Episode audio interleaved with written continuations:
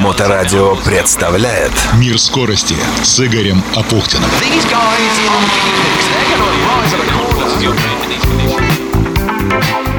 Всем хорошего настроения у микрофона Игорь Апухтин. Формула-1 в Сочи запомнится не только фееричной победой Льюиса Хэмилтона, но и тем, что он сбил механика во время практики. Видеозапись происшествия опубликовали 24 сентября в аккаунте Формула-1 в Твиттер. На кадрах видно, что гонщик не смог вовремя затормозить при заезде в боксы и наехал на мужчину с домкратом, который от удара упал на землю. Хэмилтон сразу извинился перед пострадавшим по радиосвязи и уточнил, в порядке ли он. Механик смог подняться без посторонней помощи, а гонщика заверили, что все нормально. Он в порядке, показал большой палец.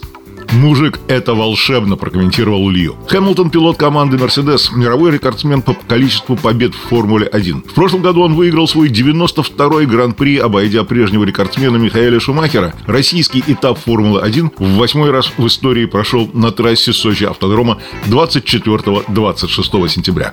Это был 15-й этап из 22 запланированных. Завершится сезон в США 22-24 октября. Но для начала сочинский ливень отредактировал расписание гонок Формулы-2. Первый заезд должен был начаться в субботу в 10.30, но его перенесли из-за обильных осадков. И начался этот перенесенный заезд с драмы. Гонщик Формулы-2 Филиппе Другович, представляющий команду Унивиртуози, был отправлен в городскую больницу Сочи номер 4 после своей аварии на прогревочном круге. Бразилец потерял контроль над болидом и поочередно врезался в две стены, ограждающие трассу. На сайте чемпионат.ком есть это видео. Да, Друговича открестило конкретно. Удары были приличные, и, разумеется, его тут же отправили на компьютерную томографию. Повредить шейные позвонки при таких ударах совсем даже запросто. Но вроде как со здоровьем у него все в итоге. Окей. Вторая гонка Формулы-2, запланированная на 16.45 в субботу, была отменена. Было объявлено экстренное штормовое предупреждение. Синоптики обещали ветер, град, мокрый снег. Вода вышла из берегов рек Буу и Лоо и подтопила несколько поселков. Движение по участку федеральной трассы Джубга-Сочи было перекрыто. Тем не менее, третья гонка второй формулы все-таки прошла в воскресенье в 11.20 и победу одержал лидер чемпионата, пилот Prema Racing Оскар Пиастри. Второе место по итогам заезда досталось гонщику ART Grand Prix Тео Пуршеру, третьим к финишу пришел Джихан Дурувала, Carlin. Россиянин Роберт Шварцман, Prema Racing стал четвертым. А в Формуле-1 именно дождь позволил победить Льюису Хэмилтону, для которого эта победа стала сотой в карьере. При этом во время квалификации Лью совершил две ошибки, которые его лишили поула. Сначала британец коснулся стены на заезде в боксы для смены шин на слики, сломав переднее крыло, а затем на быстром круге допустил разворот, что не позволило ему даже попытаться установить хороший результат на сухих шинах на подсыхающей трассе. Но в итоге Лью выиграл гонку в Сочи после того, как обладатель Поула Ланда Норрис допустил стратегическую ошибку за 5 кругов до финиша. Норрис выиграл квалификацию накануне, однако на старте он уступил Карлосу Сайнсу. Впрочем, Феррари впереди была недолго. Перед пидстопом Ландо прошел Карлоса и уехал вперед. На втором отрезке главным соперником Макларен стал Хэмилтон. Льюис провалил старт и смог отыграть позиции только после остановки в боксах. За несколько кругов до финиша он догнал и даже попытался пройти Норриса, а затем пошел дождь. Два круга, два лидера пытались продержаться на сликах, в то время как вторая часть пилотона рискнула перейти на промежуточные шины. Дождь усилился, Льюис метнулся за промежуточной резиной, а Ланда остался. Стало настолько скользко, что Норрис едва не разбил машину. В боксы он отправился, когда Льюис уже пролетел мимо. И не только он. Норрис долгое время лидировал в гонке на Сочи автодроме, однако вовремя не перешел на промежуточные шины после дождя и финишировал только седьмым. Но при этом пилота Макларена Ланда Норриса признали лучшим гонщиком дня по итогам ВТБ Гран-при России. Победителя в данной номинации определяют зрители путем голосования на сайте Формулы-1. Вторым финишировал Ферстаппин, который до дождя шел только седьмым, а третьим приехал Карлос Сайнс. Шарль Леклер, который был в группе лидеров и тоже рискнул доехать на скликах, и вовсе остался без очков. Для Хэмилтона эта победа стала сотой в карьере, и она позволила обогнать Ферстаппина в чемпионате пилотов. Теперь разница между ними составляет 2 очка в пользу британца. Далее цитирую Илью. «Погода подарила нам зрелищную гонку, и болельщики были отличными. Спасибо России за то, что она нас принимает.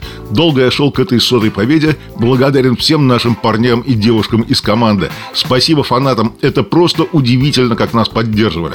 Погода также удивила, она создала невероятную гонку. Ланда проделал хорошую, сильную работу. Все в Макларен молодцы, они показали свою истинную силу. Это моя сотая победа, но она принадлежит всем в команде. Всем, кто работает на трассе и на заводе. Борьба была очень плотной и долгой. Это была победа которая запомнится надолго. Ну что ж, и кроме того, для Мерседеса это уже восьмая победа подряд на Гран-при России. Немецкая команда выиграла все этапы Формулы-1 на Сочи автодроме, и восьмая победа подряд на одном и том же Гран-при стала новым рекордом Формулы-1.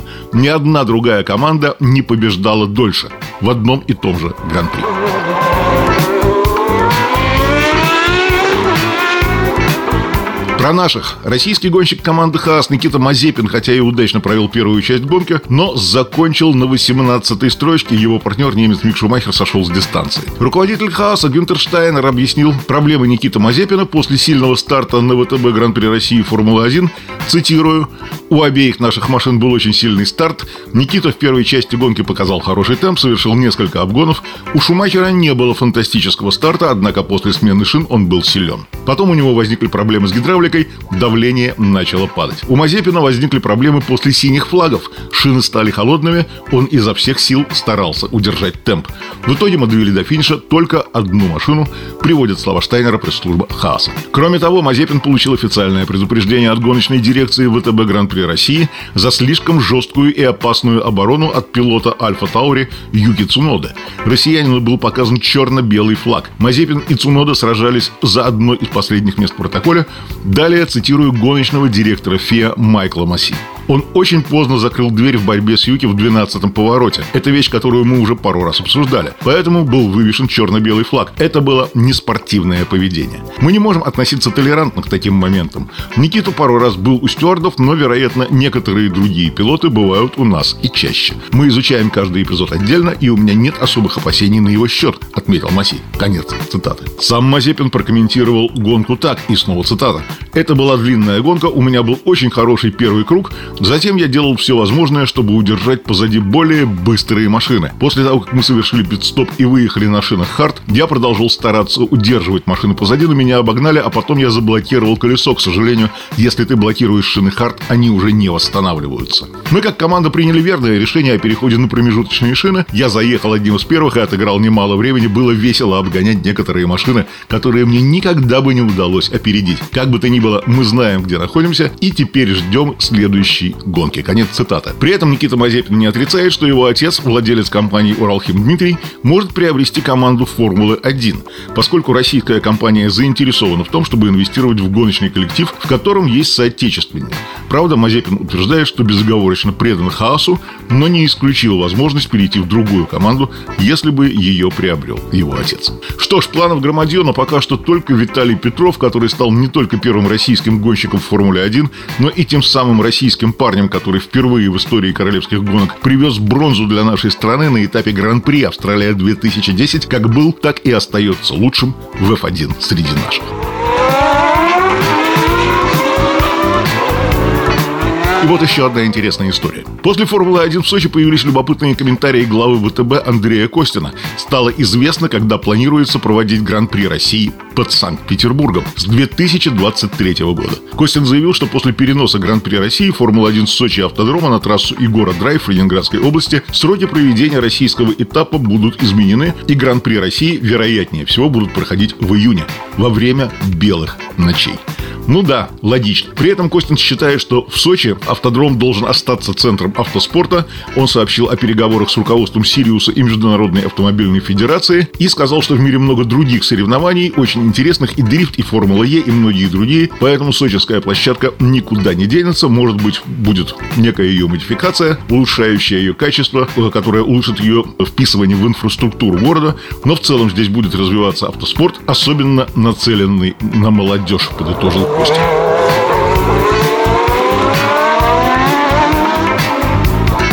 И пару слов о том, что произошло в мире моторов в Петербурге в минувшие выходные. У нас тут были свои штормы.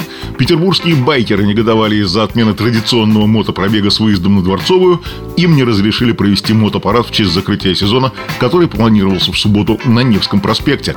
Об этом сообщил президент общественной организации мотоциклисты Санкт-Петербурга и спецпредставитель губернатора Петербурга Григорий Путинцев. Организация, по его словам, столкнулась с сопротивлением со стороны властей в процессе подготовки мероприятия, в результате чего мотопарад провести не удалось. В социальных сетях новости об этом разлетелись со скоростью степного пожара, сразу встретили негодование мотоциклистов. Некоторые комментаторы предлагали, несмотря на перекрытие, приехать на Дворцовую и встретить полицию колонной. В начале сентября Путинцев, по его словам, отправил главе УГИБДД по Петербургу Алексею Семенову план маршрута, просил предоставить транспорт для перекрытия Невского проспекта, однако Семенов сказал, что никаких документов не получал. Вообще-то перекрыть движение на 10 минут, чтобы колонна проехала, ерунда. Подкрестные ходы центр перекрывают и на полдня. Но что-то пошло не так. В общем, почти 20 лет праздник проходил, и все было нормально.